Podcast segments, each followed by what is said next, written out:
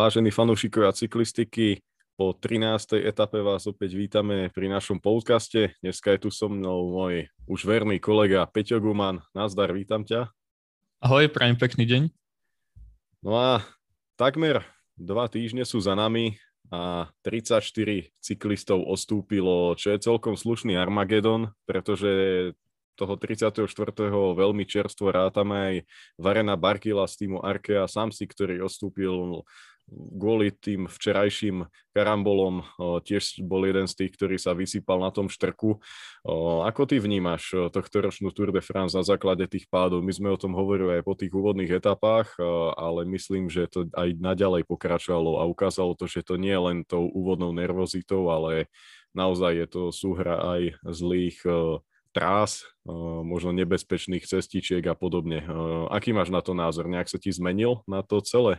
Mm, tak mne tá túr príde ako keby mala už nie 13 etap, ale 13 rokov. Je to strašne, e, strašne veľa vecí sa deje a ako keby každý deň sa išiel naplno. Jedi, si zober, že prvá nudná etapa, ktorú sme mali, tak bola etapa 12, keď vyhral Nils Polit. A potom vždy sa nejak pretekalo naplno, o niečo sa vždy hralo. Mm, aj to je podľa mňa dôvod, prečo sa toľko padá. No a samozrejme, akože neviem, aký je rozdiel medzi trasami z minulých rokov a z tejto, z tejto sezóny, ale tiež mi to príde, že organizátori nie príliš šťastne vyberali niektoré úseky, alebo iba taký mikromanagement, že vlastne neoznačili ten úsek so štrkom v 12. etape, kde sa vysypalo asi 25 ľudí a skončili Simon Yates, Lucas Hamilton a silní jazdci, teda neviem, či sa budú organizátori zodpovedať, asi nie, e, čo sme si zvykli, ale mal by to byť problém, ktorý by sa mal e, riešiť oveľa viac systematicky, ale to je zase téma pre nejakú off-season. Určite áno, myslím, že k tomu aj dojde, možno po tejto túr, keď uh, pravdepodobne aj po nej budú sa vlastne reflektovať všetky tie veci a myslím, že UCI aj ASO budú k tomu niečo vydávať, tak potom sa možno vyplavia na povrch aj nejaké riešenia alebo možnosti. Čiže určite k tomu nahráme nejaký podcast špeciálny, možno aj s nejakým zaujímavým hostom, ktorý má o tom, čo povedať. A aby sme sa znova nezakecali o tom, o čom sme už hovorili, tak ja myslím, že môžeme prejsť rovno k tomu, čo je najpodstatnejšie a to je súboj o žltý dres. A aj napriek tomu, že sme sa nepočuli alebo nenahrávali sme niekoľko dní, no tak o, veľa sa toho nezmenilo. Tadej Pogačar má stále ten veľký náskok, kráľuje si tam ako veľký frajer za, zatiaľ to vyzerá, že úplne bezproblémovo, nie? Si obhájí tú túr. No tak posledná etapa, ktorá sa išla na celkové poradie, tak bola tá na Monventu a tam sme videli nejaké náznaky toho, že Pogačar uh, nie je úplne neporaziteľný a musel sa nájsť nejaký súhrn okolností, neviem čo to bolo, či to bola vysoká teplota v kombinácii s vysokou nadmorskou výškou, aj to môže byť niečo, čo dodalo superom, teda hlavne Jonas Vingega a tým Jambo Visma, čo im dodalo nejaké krídla, že ešte je stále o čo hrať. A momentálne skôr vnímam pred tými dôležitými pyrenejskými etapami, že sa skôr hrá o to druhé miesto, a videli sme, že aj Ineos ako keby nebral v úvahu teda ja Pogačara na Monvantu, ale skôr e, sa snažil odpárať e, Bena O'Connora, čo sa im aj podarilo z druhého miesta a Carapaz je vlastne nejakých iba 15 sekúnd za druhým miestom. A druhé miesto je to, čo ako keby väčšina ľudí teraz chcela, pretože si zober, že ak Tadej Pogačar ten 5-minútový náskok stratí, buď vybuchne, buď spadne, buď odstúpi, tak vyhrá ten na druhom mieste. A myslím si, že veľa ľudí uh, vlastne vníma túr takto, že keby Pogačar, ako keby Pogačar neexistoval a bojujeme o to druhé miesto. No. Ale zase to, čo sa stalo na Monvantu, že Vingega našiel nejaké sekundy na Pokačera na vrchole, tak myslím si, že to ešte dodalo nejakú šťavu do toho celkového boja. Tak určite to otvorilo nejaké diskusie o tom, že či sa to môže opakovať a či to nemôže nejak predikovať väčší výbuch v Pirenejach, ktoré sú vyššie, kde môže byť teplejšie, kde už to bude naozaj o tej tímovej podpore, pretože už čím je bližšie Paríž, tak tým viac sú tí lídry unavení a spoliehajú sa na svojich kolegov. No a ako všetci dobre vieme, tak práve Richard Carapaz a, nadmorská výška, to je spojenie, ktoré by malo fungovať. No zatiaľ na tejto túr neukázal, že by mal byť ten, ktorý by nahánal Tadeja. Zatiaľ je to ten Vingegaard, ktorý má skvelú formu vo vrchoch a celkovo tento rok je jedným z najväčších vrchárskych prekvapení cyklistického sveta. Je to tak. Pogačar má, ako si spomenul, slabiny hlavne v tej vy, vyššej teplote, aj vo vyššej nadmorskej výške. V Lani pri svojej víťaznej túr taktiež stratil, nie že stratil, asi tam 15 sekúnd na neho našiel Roglič na Col de la Loz vo vysokej nadmorskej výške v Horúčavách. Takže a taktiež Tadej Pogačar ešte nikdy vo svojej kariére, v ktorej odjazdil iba tri Grand Tours, tak ešte nikdy tak dlho nehájil žltý dres a, alebo vlastne vedenie, takže to je pre neho nová skúsenosť, musí byť, čo ja viem, o hodinu dlhšie na tlačovkách, na nejakých podpisovaniach, aj, aj to si môže vlastne nejakú celkovú únavu uh, priniesť uh, do toho tretieho týždňa, no a bude to ešte neviem, či zaujímavé. Bude to ešte také, že či sa vynorí nejaká otázka, či Pogačar ešte niečo stratil, lebo momentálne to vidím, že Pogačar to má vlastne vyhraté, tak osobne poviem, čo viem, na 85%, alebo také nejaké úplne náhodné číslo poviem. Rozhodne súhlasím, pretože ten jeho náskok je na jednej strane komfortný, na druhej strane je to len 5 minút a videli sme rôzne záseky, ktoré sa už v minulosti stali ale veľká výhoda je to, že ak náhodou bude mať aj horší deň, tak ho nemusí hneď panikáriť a ísť cez svoj limit, ale stačí si mu držať svoje tempo a ja neverím, že aj keď nebude mať svoj deň, aj tak proste, že tam nakúpi on viac ako 5 minút proste na nejakom kopci.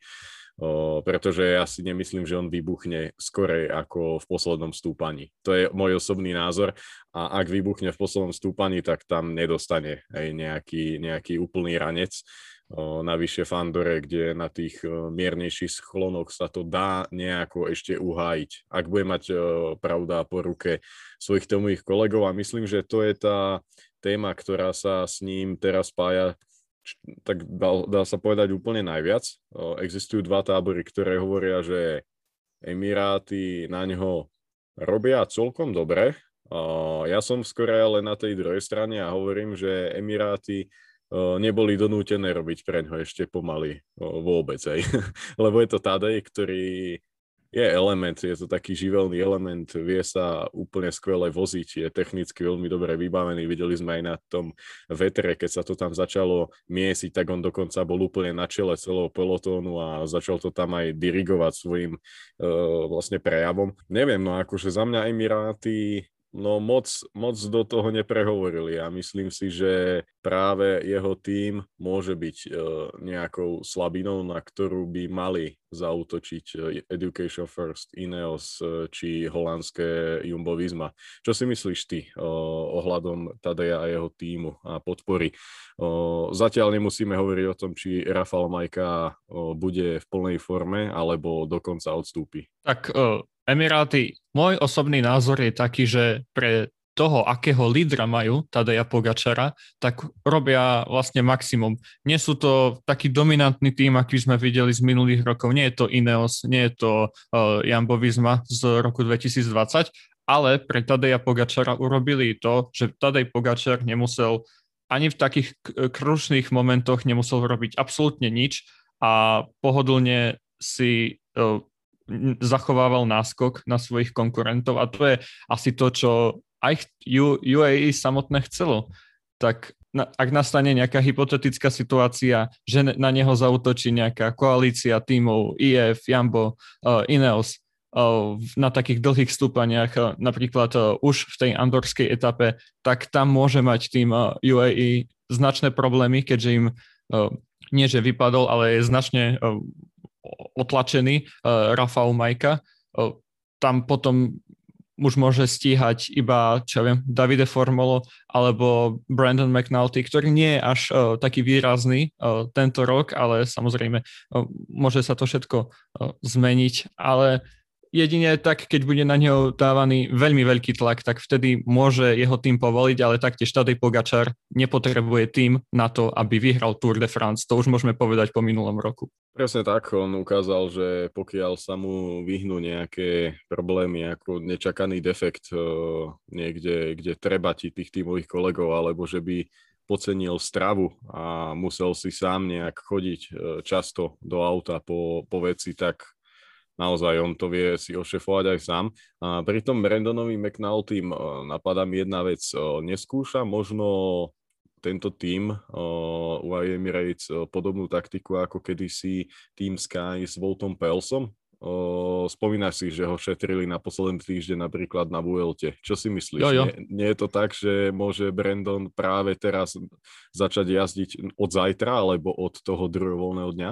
Áno, to je vynikajúci príklad, ktorý si uvedol, ani mi nenapadol. Áno, Pauls bol taký jazdec, ktorý sa šetril, alebo tým ho vlastne šetril na posledné etapy a to je asi aj reálna možnosť. Tam uh, McNulty spadol v 8. alebo 9. etape, ale asi sa z toho dostal a jasné, že to takto môže skončiť. Taktiež uh, pri, taká istá situácia mi napadá uh, pri, pri ďalšom Američanovi, ktorý je domestik uh, veľkého lídra uh, Sepp Kass, že ten tiež je vlastne vôbec nevýrazný v tých prvých dvoch týždňoch a jediné, čo musí urobiť je, aby v tom treťom týždni nejak pomohol uh, Jonasovi, uh, Vingegaardovi a no, to je, to, je do, to je veľmi dobrá poznámka. No, pretože Brandon McNulty tento rok uh, mal v pohode formu, akože nebol až taký dominantný, som povedal, ako v Lani, ale tak tam bolo hneď od začiatku uh, jasne povedané, že na Giro nejde, pretože mal byť na Gire, ale povedal, že na Giro nejde, ide na Tour pomáhať obhajovať e,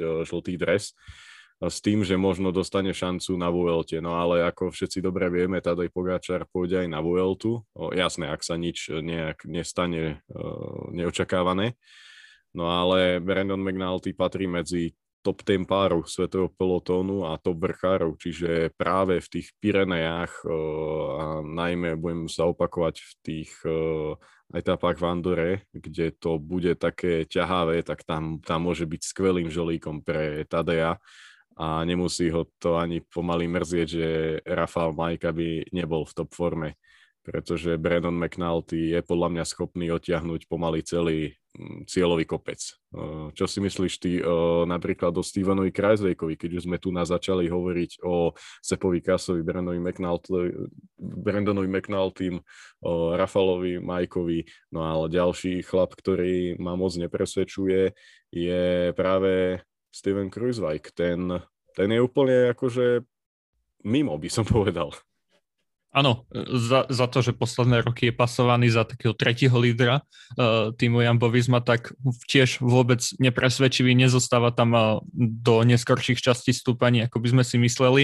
Tak jediná možnosť, ako je, že on a je Sepkas vyrastú do toho tretieho týždňa a ešte niečo vymyslia uh, na UAE, ešte k tomu UAE poviem, že jediný problém, ktorý oni mali, boli v bola, bol problém v 7. etape, keď sa to trošku otvorilo na vetre zo začiatku a potom vznikol veľký 26 členný únik a tam to vlastne stíhali celý deň, potom boli trošku v tých kopcoch v ďalších etapách vyšťavení, ale taktiež tady Pogačar e, ani na sekundu nemusel ísť na vietor, bol skrytý v pelotóne, nestratilo absolútne nič na svojich konkurentov a to je asi taká poznámka k UAE, že im chýba niekto ako Wout van Aert alebo Kviatkovský taký vreckový nožik. To je asi zapričinený tým, že uh, Mark Hirschi uh, nemá tento rok dobrú túr, hlavne preto, že spadol. Takže ak UAE do ďalšej sezóny posilní, čo sa týka nejakých, nejakého tempára, ktorý je skúsený, uh, ktorý to má všetko pod palcom, niekto ako Tony Martin alebo z Gira mi napadá príklad eh, Filipo Gana alebo Gianni Moscon, oni tam pekne Egana Bernala chránili, tak eh, to už bude vlastne komplexný tým pre Tadeja Pogačara. Myslím si, že pre iného lídra nie, ale pre Tadeja Pogačara to bude dostatočné.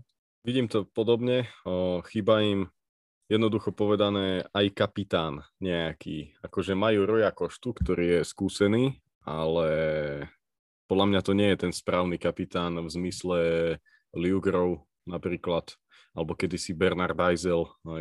To, to, to sú ľudia, ktorí síce v kopcoch ti nepomôžu, ale dokážu upratať ten tým, dokážu udržať morálku a namotivovať aj tých, ktorí napríklad majú nejaké tie boliestky spádov. Prípadne im chýba možno nejaký taký traktor, ako je tým de Klerk. to je človek, ktorého akože si vážia. Tá, takýto, ten som to typ pretekárov úplne v každom týme. Čo sa týka toho jambovizma, tak Kreuzweig je aj pre mňa nejakým sklamaním. Eh, vzhľadom na to, že práve on mal byť asi tým nejakým záložným lídrom po vypadnutí Rogliča, nie mladučky Jonas Vingegaard, aj keď tohto ročná forma možno nasvedčuje, že Jonas je na tom OK, ale predsa je neoverený na týždňových etapákoch, za to Kruiswijk takmer, takmer vyhral Giro. Uh, ale myslím si, že Holandiania sú spokojní, aj napriek tomu, že sa im Roglič nešťastne rozbil, tak uh, živia stále nádej, musíme to tak povedať, aj na celkový triumf, pretože stačí naozaj kúsok a Tadej Pogáčar môže či vybuchnúť uh, a teda mi vyvrátiť moje veci o tom, že, že nedokáže nakúpiť na jednom alebo dvoch kopcoch až 5 minút, ale rovnako sa môže stať nejaký pád, čo nikomu neprajeme, ale stále proste Vingegaard minimálne je v boji o pódium. Veľmi reálne je druhé miesto s jeho skvelou časovkou, ktorú predviedol v úvode Grand Tour. No a stále proste, kým nie je koniec dajme tomu tej časovky, pretože v Paríži asi keby sa Tadejovi niečo stane, tak by to nejak uhrali všetci aj, aj s Christianom Prudhomom, tak proste kým nie je koniec časovky, a vieme to aj podľa minulého roka, tak nie je rozhodnuté. A Navyše majú Volta Fanarta, ktorý je neskutočný. Akože povedz mi, koho si videl šprintovať uh, v jeden deň a na druhý deň vyhrať uh, a, a zdá najťažšiu horskú etapu, čo sa týka aspoň uh, prevýšenia. Uh, spomínaš si na niečo také? O, tak ja určite nie, lebo v tej dobe som nežil, ale to boli určite jazdci ako, neviem, Sean Kelly, alebo, neviem, Roger de Fleming, alebo takí jazdci, ale naozaj Wout van Aert je unikát, čo sa týka cestnej cyklistiky. Ja, ja som o tom aj vydal taký uh, dlhší článok na Cyclonews.sk, kto by mal záujem, tak si pozrieť na všetky typy uh, a popísal som všetky typy jazdca, ktorý Wout van Aert je a taktiež je to, proste vyšlo mi, že nie komplexnejšieho cestného cyklistu v tomto pelotóne, ktorý tak Wout van Aert sa spolia hlavne na to svoje neskutočné tempo. Ten jeho hodinový maximálny výkon je neskutočný a ukázal to aj na Mo- Monventu, keď paradoxne, neviem, či Kenny Ellison to, tam ho odpáral a Kenny Ellison je, neviem, či najnižší jazdec, najľahší jazdec v celom pelotóne, tak to bolo také, tak, tak, taký, také, taká dobrá ukážka toho, čoho všetko je uh, fanart schopný. Tak ak sa nemýlim, tak Kenny Ellison má, tuším, o nejakých 25 kg menej však. No, no. to je úplne šialené. Tam je ľahší možno už iba Esteban Chávez, alebo niekto taký. Alebo, alebo samotný nejaký bicykel, hej. to on má, on má okolo 50 kg, no Ellison dá Volt by mal mať nejakých 75-78 kg. Myslím, že už v tomto druhom, treťom týždni to bude okolo tých 75 skorej ale aj tak, akože tam, čo predvedol, bolo neskutočné, veď tam, tam bola aj Molema, prípadne Julian Alaphilippe, všetko to mali byť lepší ľudia, hej, do toho konca tej etapy a on si z nich tam spravil akože dobrý deň, absolútne. Uh, ináč ja si tam myslím, že Trek ho vyprovokoval, Vouta Fanarta, uh, tým, ako tam začali útočiť na ňo respektíve aj na Juliana Ala Filipa. Ten útok Kenny Ellisonda, keby neprišiel a ide ďalej trek, tak si myslím, že Wolves by sa s nimi previezol a asi by sa spoliehal na zjazda na to, že ich ošpurtuje. Ale takto podľa mňa ho úplne vyprovokovali, že vy tu chlapi na mňa niečo skúšať, no tak dobre, tak ja vás tu nájdem teda rozvešať po celom kopci.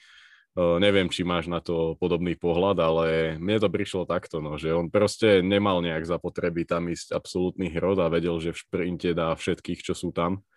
No ale jednoducho Trek ho troška pošteglil. Mm, ja si myslím, že on by to tempo išiel stále, keďže to je jeho štýl uh, stúpania. Uh, vlastne jeho štýl vlastne jazdy, jazdy na kopcov je taký, že nasadí silné tempo a ako keby si ani nevšímal ten okolný svet, ale ide taký kon, kon, konštantné tempo. Podobné ako keď diváci sledujú, čo on robil za posledné roky v cyklokrose, tak to tiež bolo také podobné. On nemá také zrýchlenia ako Van Der Poel. On si ide vlastne jeden stále tempo a vlastne odparal z kolesa tých vrchárov, ale samozrejme mohol sa spoliehať na to klesanie, ktoré bolo dosť rýchle a on s tou váhou 75 km, kilogramov, wow, e, tak, e, tak tam mal jednoznačnú výhodu, taktiež má skvelú techniku jazdy, tak o tom, o tom žiadna. A tak symbolicky vlastne nadviazal na to, že už sme si mysleli, že Thunderpool bude úplne najväčšia hviezda toho prvého týždňa. Vlastne teda bol, vyhral ten dvojnásobný prejazd cez Moor de Bretagne, Thunderpool, no a potom Fanart, ako jeho väčší rival, tak musel niečo vymyslieť, no tak dvojnásobný prejazd cez Monventu, prečo nie? A v mojich očiach to absolútne prebil, to prestane uh, Matio van der Poola. Pre mňa akože to je úplne o niečo, o niečo inom. uh, pritom aj to, čo urobil Van Der Poel, bolo skvelé, ale za mňa Wout van Aert uh, zanechal už teraz väčšiu stopu na, na túr ako, ako Matie. A hlavne, keď si pozrieme to, že Wout van Aert je aktuálne opäť už nejak dozaj vysoko v celkom poradí, je 13. Stráca síce 25 minút, ale môže sa posunúť kľudne podľa mňa niekde na 11. miesto a môže číhať aj na to, či niekto vpredu vybuchne. Keď sa pozrieme, že Kataneu je pred ním 10 minút a potom tam je Peo Bilbao či Gilame Martan, ktorí mali už celkom zaujímavé problémy a hlavne Gilame Martan ukázal aj minulé roky, že klope na tú desiatku, ale vie si vybrať slabší deň. Ja by som to Voutovi veľmi prijal, no keby, keby skončil ešte nejaký desiatý. Čo je ešte zaujímavejšie, tak on je druhý za Nairom Quintánom eh, tej bodkovacej súťaži o najlepšieho vrchára. to je úplne akože šialené, tam si tiež môžeme porovnať tie rozdielne somatotypy. Nairo Quintana má 167 cm a 59 kg. No a Wout van Aert, to je taký, taký dvojnásobný Quintana, aj, akože to 190 cm chlap a tých 78 kg, ak počítame, no to je neskutočné. To... Ja by som chcel, aby Wout išiel na ten bodkovaný dres. To je bol úplný paradox, keby ho vyhrá. čo si ty a, myslíš? A to neviem, ale jedno, čo viem, tak podľa mňa forma fanarta ešte porastie, lebo v tom prvom týždni ju nemal optimálnu. To mm-hmm. vieme povedať napríklad podľa časovky tak zober si, že pred dvoma mesiacmi mu vyoperovali slepé črevo, potom uh, nemal asi nejaké prípravné preteky a potom hneď naskočil na tur, čiže to je tiež obdivuhodný výkon, že čo vlastne títo jazdci dokážu, dokážu zniesť. Ja si tiež myslím, že sa bude zlepšovať a hlavne tá, tá jeho operácia, všetko s tým spojené, troška nedostatok možno nejakej intenzity, tak to práve teraz všetko naberá nazad a v tom treťom týždni nás bude podľa mňa zabávať, či už ako top pomocník Vingegarda, alebo ako top režisér tých horských etáp a aj časovky. Ja si myslím, že s jeho formou, ktorá je teraz, tak je najväčší favorit na tú časovku poslednú. No, tak no, Wout van Aert bude ešte veľa hovoriť počas nasledujúceho týždňa a čosi tejto Tour de France.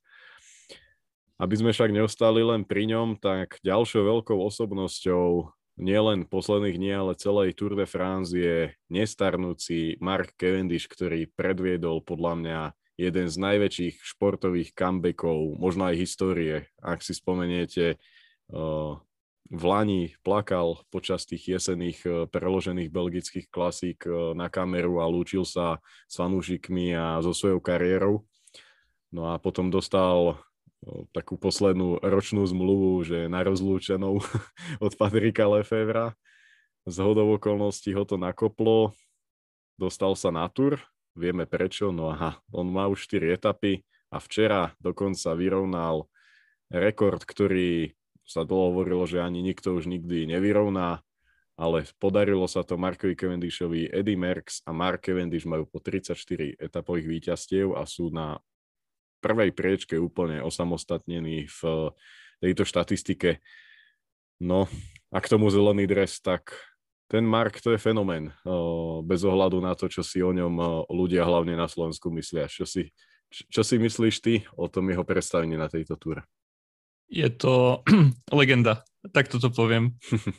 Potom, čím si prešiel vlastne depresie, Epstein-Barový vírus, rôzne také problémy s týmom, on sa nevedel udržať na tej etape za ano. pelotonom, keď sa zvyšilo tempo. Potom prestúpil do Quickstepu a tam už sa fakt iba typovalo, že no tak môže si vyjazdiť nejaké prvé miesto na nejakej menšej belgickej klasike a potom vlastne prišlo niečo, prišlo okolo Turecka, to bolo také, že no dobre, to bude pekná bodka za kon, na konci kariéry, že vlastne získa to také posledné víťazstvo, symbolicky tam porazil, čo viem, Greipela a tak ďalej. No a potom sa dostal na tur a naozaj to je, to je niečo nevydané a tiež súhlasím, že je to jeden z najväčších comebackov v histórii cyklistiky. Wow. Úplná pecka a myslím, že ak by to vyšlo, že na tých elizeckých poliach dá 35. triumf, tak to by bola ako nejaká, nejaká rozprávka, americký film, vieš, tie také americké filmy, ktoré sú väčšinou aj podľa skutočnosti, že to má taký happy ending. To by bola úplná bomba, akože takto napísať históriu ešte v Paríži a úplne 36-ročný chlap vlastne, kedy on popiera všetky fyziologické zákonitosti, kedy vlastne po 30 tebe už by mala rýchlosť absolútne odchádzať. No a on to popiera. 36-ročný poráža najlepších šprinterov a dokazuje, že, že sa dá vyhrávať aj 5 rokov po tom, čo vyhráš svoju poslednú etapu na tur. No a to už v tom roku 2016 sa to zdalo ako nejaký comeback po tom, čo mal ano. problémy, že prestúpil do uh, Dimension Data a tak ďalej. No a potom o 5 rokov. Hej. Akože treba si povedať, že uh, vypadli, vlastne nie je tu Bennett, najlepší šprinter na svete, nie je tu Juven, tiež najlepší šprinter na svete a zvyšok, uh, nejak Merlier ho tam nevyzval k nejakému súboju, pretože Alpecin Phoenix išiel na Philipsena, ktorému chce dať ten triumf a opakuje sa to, čo na okolo Turecka, že Cavendish je rýchlejší ako Philipsen, ale mhm. na to sa história pýtať nebude. Proste je v historických tabuľkách ako majiteľ 34 etáp na najslavnejších a možno takých najviac um, najviac, najlepšie obsadených pretekoch histórie, tak neviem, čo k tomu viac dodať. A keď niekto chce spochybňovať jeho rekord, aj také komentáre som videl, tak je to o tom, že vyhral tie etapy na Tour de France a jedno, ak, je jedno ako a veľmi sa nedá porovnať tých 34 etap Merksa, keď cyklistika vôbec ne, nešla na špecializácie, tam keď si bol dobrý, tak si bol dobrý v podstate na všetkom mm-hmm. a tu si dobrý medzi najlepšími jazdcami na danú špecializáciu, čiže to sa veľmi nedá porovnať. No. A hlavne ono je veľmi dôležité aj poukázať na to, že Mark Cavendish vyhral prvý raz etapu na to v roku 2008 a dneska je rok 2021, hej. Čiže ako on musí byť fakt veľmi dobrý, keď dokáže vyhrať 2008 aj 2021. A tuším, že v oba razy to boli rovná aj 4 etapy. On totiž, keď vyhral nejakú etapu na tur, tak vždy to bolo nie len jedna, ale asi aj viac ich bolo. Možno ma opravíš, ale myslím, že aj keď za Dimension Data 2016 vyhral, tak to boli tiež 4 etapy ako tento rok. Že on vždy, vždy zanechal nejakú uh, väčšiu stopu. Potom, keď už jednu dal, tak ako by to z neho opadlo a, a začal to tam byť úplne všetko okolo seba. No a navyše on má šancu na zelený dres čo je ďalšia veľká motivácia. Myslím si, že je absolútny bonus k tomu všetkému, čo on môže dokázať. A bol by to jeho vôbec len eh, druhý zelený dres, pretože ten prvý vyhral v roku 2011, No a potom prišla éra Petra Sagana a troška upravenie aj tých eh, prémií, kedy sa to zmenilo len na jednu, tak kedy ich bolo viac a rozmiestnených po celej etape tie body sa dali zbierať akože húfne. No, to by bola úplná bomba, keby, keby dokáže dať 35. triumf v Paríži a vlastne tak ešte aj zaklincovať zelený dres, tak to, to by som si kúpil klobúk a dal ho dole v nedelu.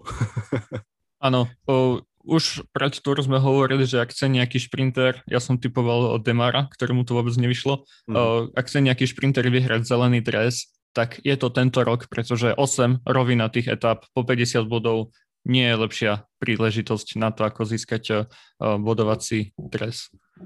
Určite áno a sadlo to Cavendishovi, ktorý sa môže spolahnúť na solidný tím a tu by som možno ešte chcel poslucháčom tiež vyvrátiť jednu fámu, ktorá sa hovorí, však ja by, ja by som to tiež dal, keby tam sedím za Morkovom do posledných 200 metrov. No tak akože ja skúsim zavolať Lefevrovi, hej.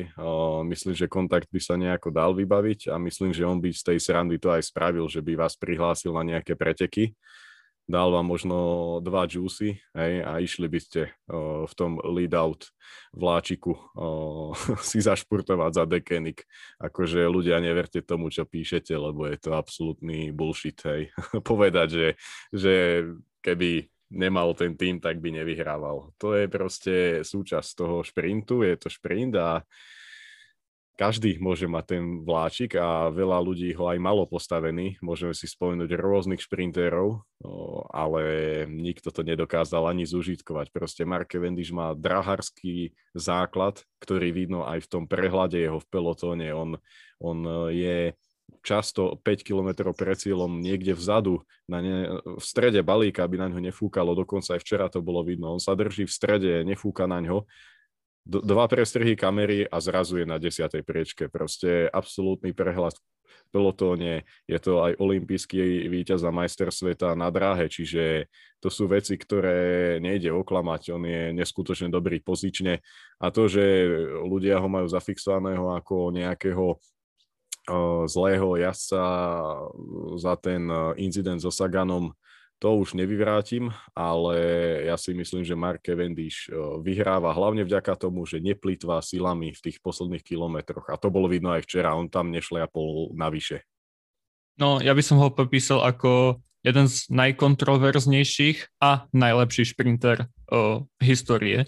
Tour de France. Uh, taktiež som videl, uh, že on má vlastne nejakú fotografickú pamäť, veď to bolo vidieť aj v tých interviu, že akože mm-hmm. uh, po troch prejazdoch nejakého okruhu on si vie zapamätať, že kde je každý výtlk a kde je uh, nejaký uh, poklop od kanála, aby tam adel nešiel. Čiže to je tiež veľmi skúsené. A keď sme pri tom týme, tak uh, myslím si, že iba posledné dve víťazstva pramenili z toho fantastického leadoutu od uh, Michaela Morkova. Eh, pri tom, v tom prvom triumfe on sa musel zorientovať eh, za vlakom, eh, to bol, Alpecin Phoenix, čiže on išiel sám možno už tých 500 metrov, tam ho vysadil tým a on sa sám zorientoval v tej najdôležit, najdôležitejšej časti, čiže bolo vidno, že ako on je veľmi skúsený v tom, že a, a tak, čiže a samozrejme ten jeho tretí triumf, tak to bol možno aj najlepší lead-out tejto sezóny a lepší sa už možno ani nenapodobí, to bolo o, umenie vlastne. A to vie vlastne tým Deccan Quickstep a rozprávať by o tom mohli mnohí šprinteri ako, neviem, Kittel, Gaviri a Viviani, že to je niečo, to je iná liga, čo sa týka lead-outu. Určite áno, to sme aj videli vlastne, keď tam prišli spomínaní, tak vyhrávali, odišli odtiaľ a prestali vyhrávať. Nie, nie je to zakázanými látkami, je to víťaznou mentalitou a dokonalým vláčikom, ktorí majú na starosti aj geniálni športoví raditeľia. Je to hlavne uh, Steels, ktorý sám uh, vyhrával etapy na tur. Uh, pamätá si ho ako svojho kolegu aj Jan Svorada. Čiže tam akože naozaj, tam v tom dekeniku všetko funguje a sú tam naozaj skvelí odborníci.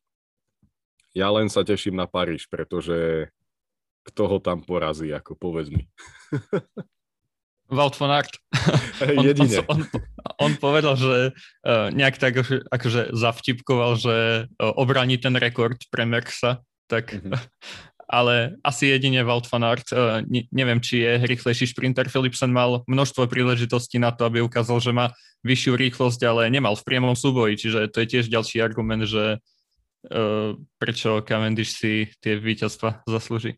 A hlavne na Elizejských poliach je najkľúčovejšia pozícia, keď vôjdeš do tej poslednej rovinky o, z druhého alebo tretieho miesta. No a buď bude na druhom alebo treťom mieste Cavendish a za ním asi ten Volt, teda vyzerá to tak, pretože o, môžeme počítať s Morkovom, možno ešte tam bude Balerini, no a v tom prípade už budú všetci dosť, dosť pomerne vzadu. Tam sme videli aj po minulé roky, kto už bol na piatom mieste, tak už to nedokázal nejak došpurtovať.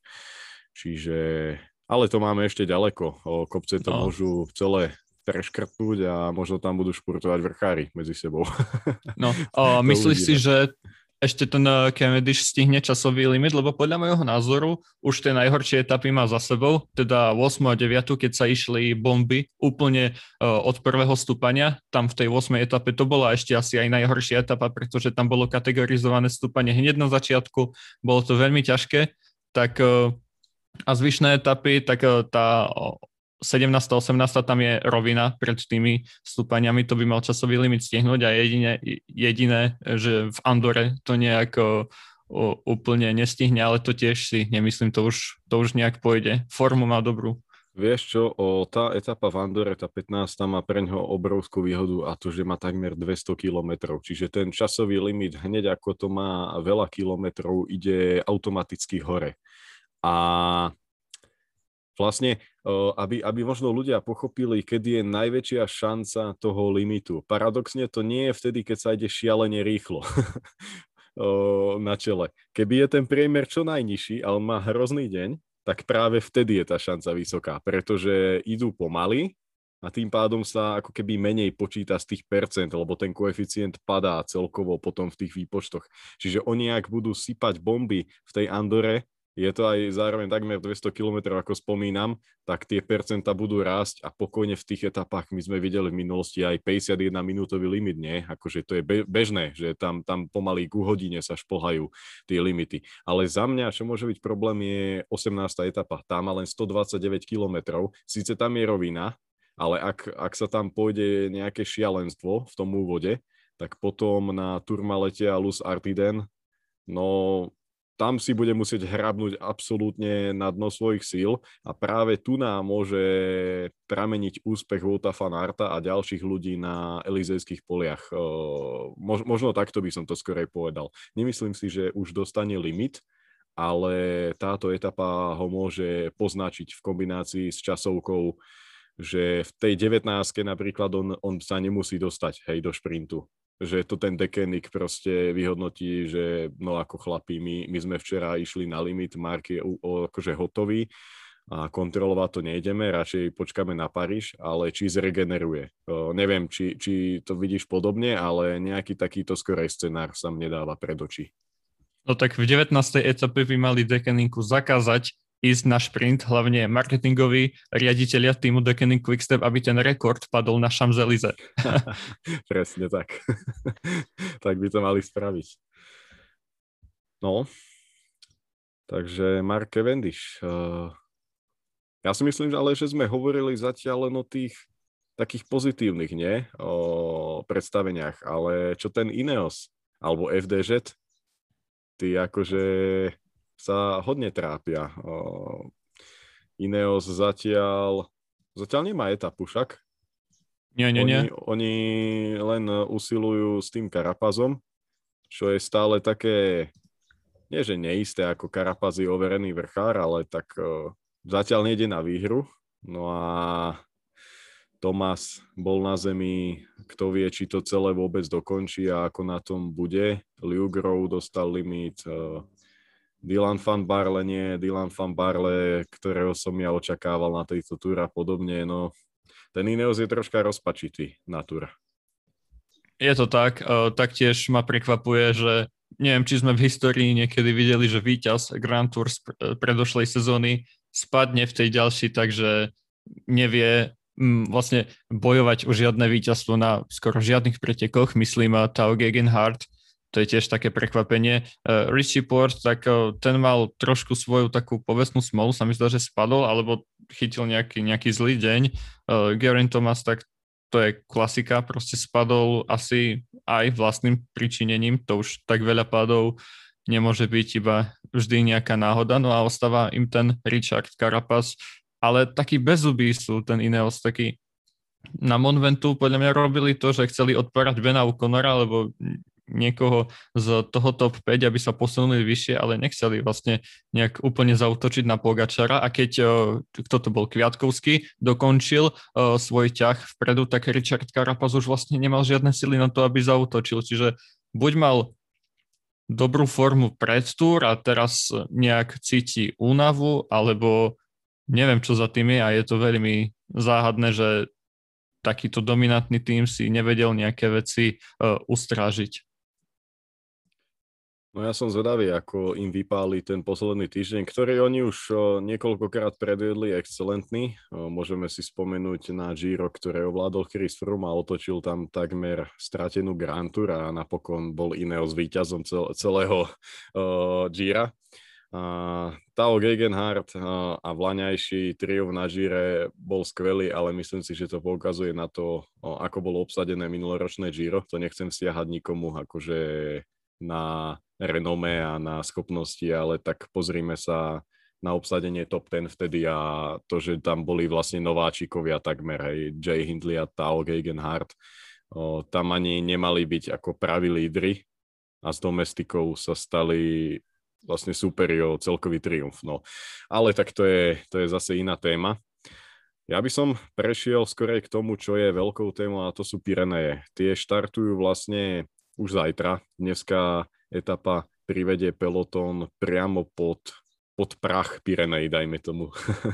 a v nedelu sa pôjde zo Seretu do hlavného, miest, do hlavného mesta Andory. Na, na trase sú až e, 4 stúpania, z toho 3 prvej kategórie a navyše uh, predposledné stúpanie Port de Envalira bude vôbec najvyššie položeným stúpaním tohto ročníka Tour a teda tam bude tzv. suvenír Henry Desgrange.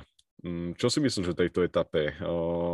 Podľa teba prinesie nejaké veľké zmeny alebo len na nejak troška pridá tú únavu, nakumuluje únavu do nôh cyklistov pred posledným voľným dňom a ďalšími horskými etapami? keďže po tej etape ostane taká naozaj horská etapa už len v 17. a 18. dni, kde sa budú dať robiť rozdiely, tak Karapas potrebuje, ak chce niečo ešte vydelovať z Tour, tak potrebuje získať náskok eh, čo najskôr, pretože potom je tam ešte časovka, ktorá mu nevyhovuje. Tak eh, myslím si, že mali by sa týmy, hlavne Ineos, pripraviť na útok už na tej Envalire eh, a potom je tam vlastne 6-kilometrový kopec o skoro 9%, čo je celkom dosť ťažké na konci takej etapy, takže dajú sa tam urobiť e, veľmi veľké e, rozdiely a bol by som sklamaný, ak by sa to jazdilo tak defenzívne. Rovnako aj ja. Ja si myslím, že tam naozaj Ineos a spol, ak prišli na víťazstvo, tak musia ísť all. Ja osobne sa teším na etapy s číslom 17 a 18, ktoré si už načrtol nejak, že sú to vlastne posledné dve horské skúšky. No a tam vlastne za dva dní o, budú dva dojazdy na kopec hors kategórii a pôjde sa na ten ďalší deň vo štvrtok aj Turmalet. Dohromady je tam tuším nejakých takmer 100 kilometrov stúpania.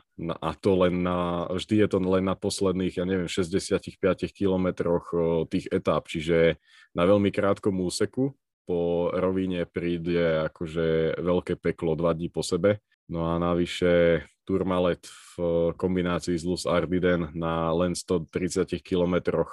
Práve toto môže byť etapa, v ktorej sa pôjde totálny šir od začiatku do konca a tu na, ak sa nepôjde na Pogačara, tak tu na akože môžu zaplatiť za celé to úsilie hneď niekoľkí ľudia z top 10 a myslím, že tu bude taký ten zlomový moment aj pre napríklad Alexia Lucenka.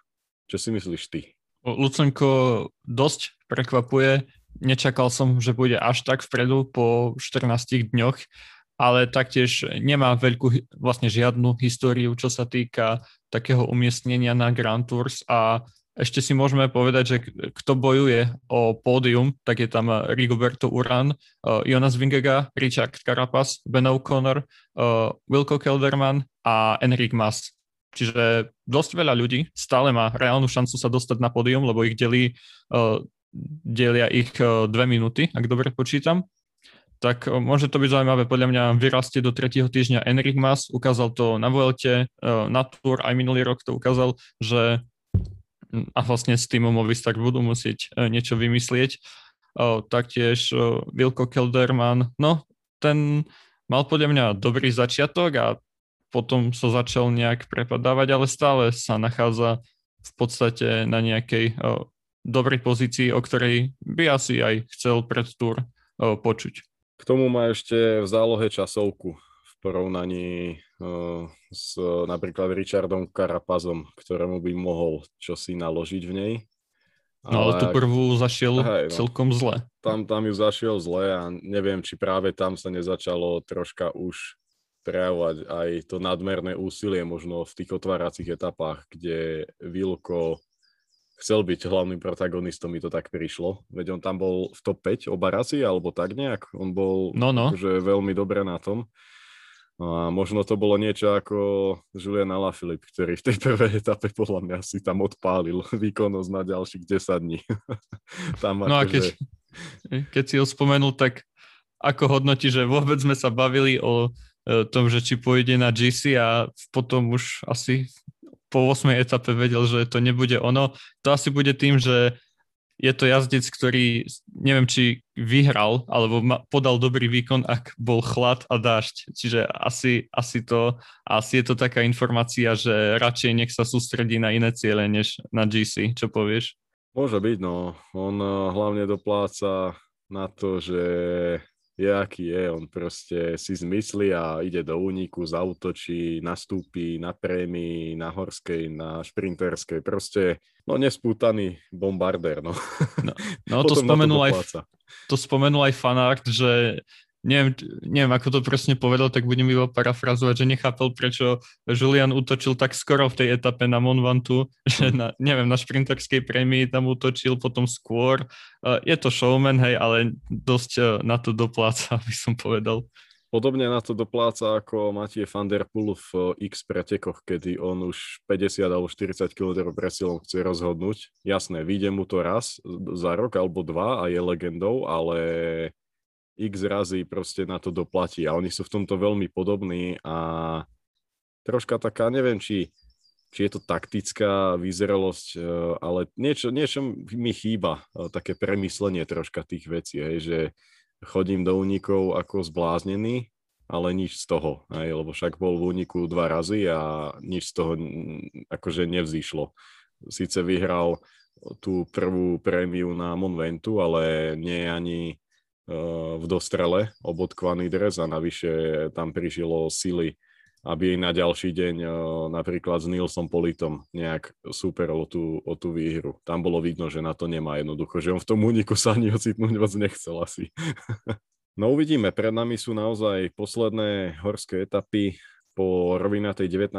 etape príde 31 km časovka, takmer 31 km časovka, ktorá bude veľmi náročná Síce je to rovina, ale je to na konci celej Tour de France po absolútnom výpetí. Tam sa naozaj môže ešte zamiešať kartami, hlavne v tom súboji medzi druhým a 7. 8. miestom, kde je to, ako si ty spomínal, do dvoch minút. Je tam taký mix dobrých časovkárov a priemerných časovkárov, keď si porovnáme Rigaura na Enrika Masa, pretože Enrik Mas ukázal, že vie aj zajsť časovku, ale zase ukázal niekoľkokrát, že vie aj úplne pokaziť časovku. Čiže na tých ďalších pozíciách za Tadejom je to veľmi otvorené. A teraz len tak zo srandy poviem, len si predstavte, že by Tadej povedal, tak idem preč. A to by bola show. o, ten, o, to, o tú výhru.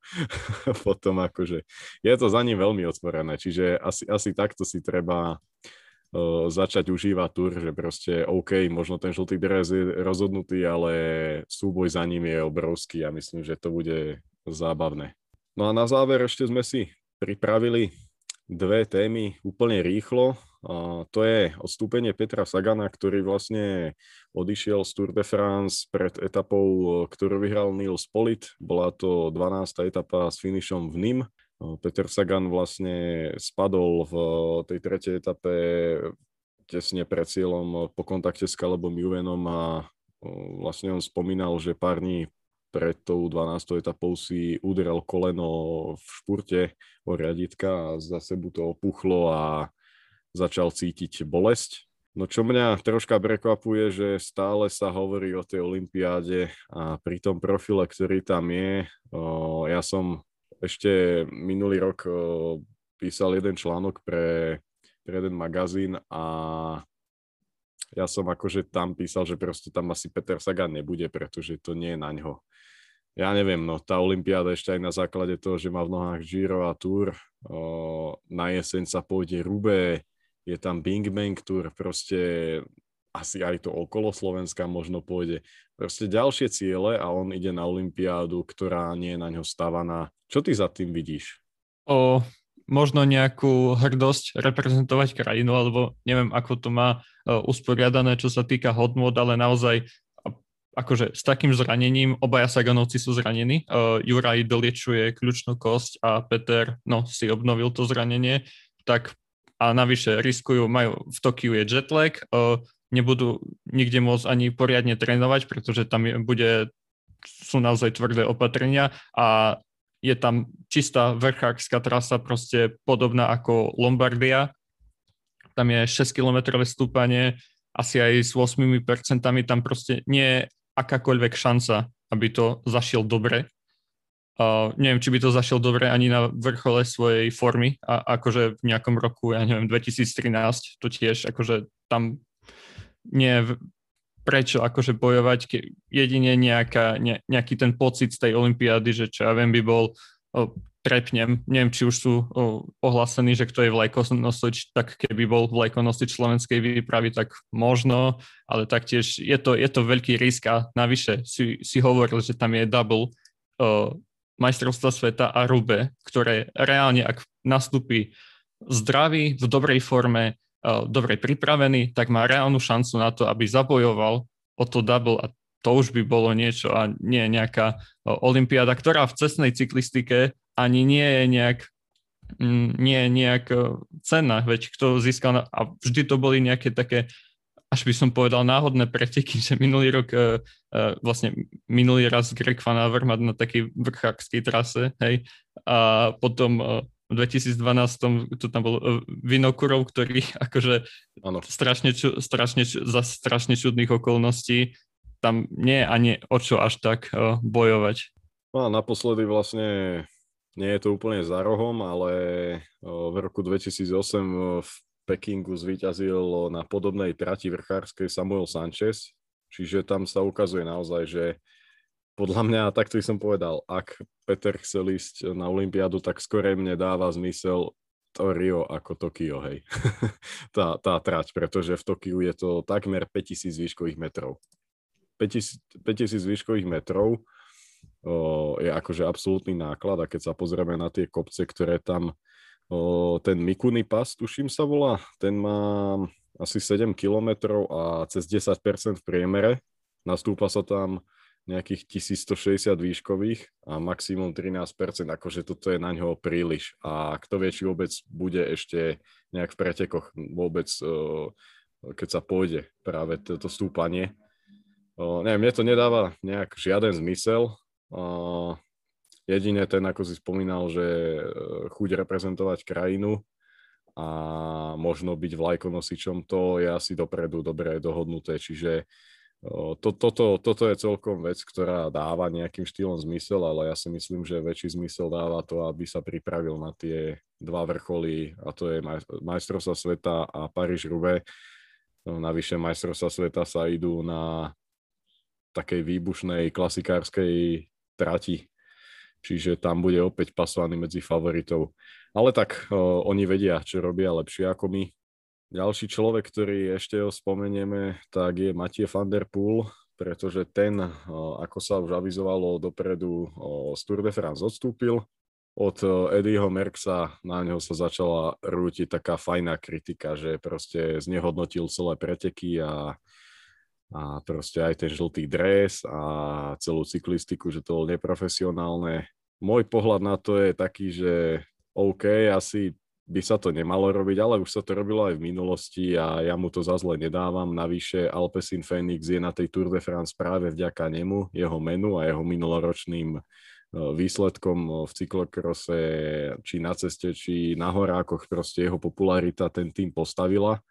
A povedzme si na rovinu, keby, keby nie je proste uh, korona a neviem čo a už v Lani by Matie bol na Tour de France, tak tento rok by z nej určite neodstupoval. On dokonca aj o tom hovoril, aj, aj jeho športový rejiteľ on sám, že mali ten celý cyklus spravený tak, že v Lani mal, mal ísť uh, Olympiádu a tento rok mal ísť uh, Tour de France s cieľom získať zelený dres.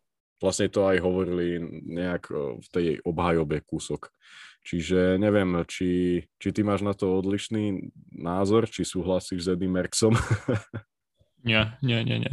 Ako, ja ako fanúšik som nesmierne rád, že tam Matie van der Poel bol. On tvoril ten prvý týždeň. Proste dvakrát zautočiť na Morde Bretaň, akože sa, samovražedný útok, potom tvoriť ten únik v 7. etape, ktorý sa išiel ako nejaká jarná klasika 6 dní nosiť žltý dres, postarať sa o to, že ho Francúzsko začalo vlastne obdivovať za to, že získal ten žltý dres ako vnúk e, Raymonda Polidora, ako čo viac od tej tur chcel. Navyše tá trasa, tam potom už ostala asi iba jedna etapa, do ktorej by bol pasovaný za takého favorita, tam už nemal o čo hrať a hlavne tá Olympiáda, ešte spomenieme, že Olympiáda v horských bicykloch v disciplíne cross country, tak to je cena, je cenejšia ako napríklad na ceste, tam sa o to bojuje aj aj medzi profesionálmi, je to oveľa cenejšie ako na ceste a on preto obetoval niekoľko rokov kariéry. On mal ponuky, že bude jazdiť už iba na ceste, bude to striedať s cyklokrosom, ale on si dal, že on chce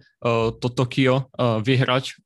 Už asi o tom hovoril od 2017 roku on tomu strašne veľa obetoval a podľa mňa je to win-win situácia vlastne, že na túr tvoril preteky, zabával fanúšikov a potom ešte ide uh, na Olympiádu. A vlastne aj o tom hovorila aj asi celá verejnosť, že odíde z tej Tour de France. Akurát potom, ako získal žltý dres, tak povedal, že chcel by ostať, ale čo mal vtedy povedať, keď to bolo také emocionálne? No. Presne tak. Ja ďakujem Matiemu, že bol na Tour, a ja ďakujem aj tebe, že sme to dneska spolu takto spáchali. Užíme si ten nástup do Pirenejí, no a počujeme sa pri ďalšom diele podcastu. Ďakujem ti a ďakujeme aj vám, že ste nás vydržali opäť počúvať.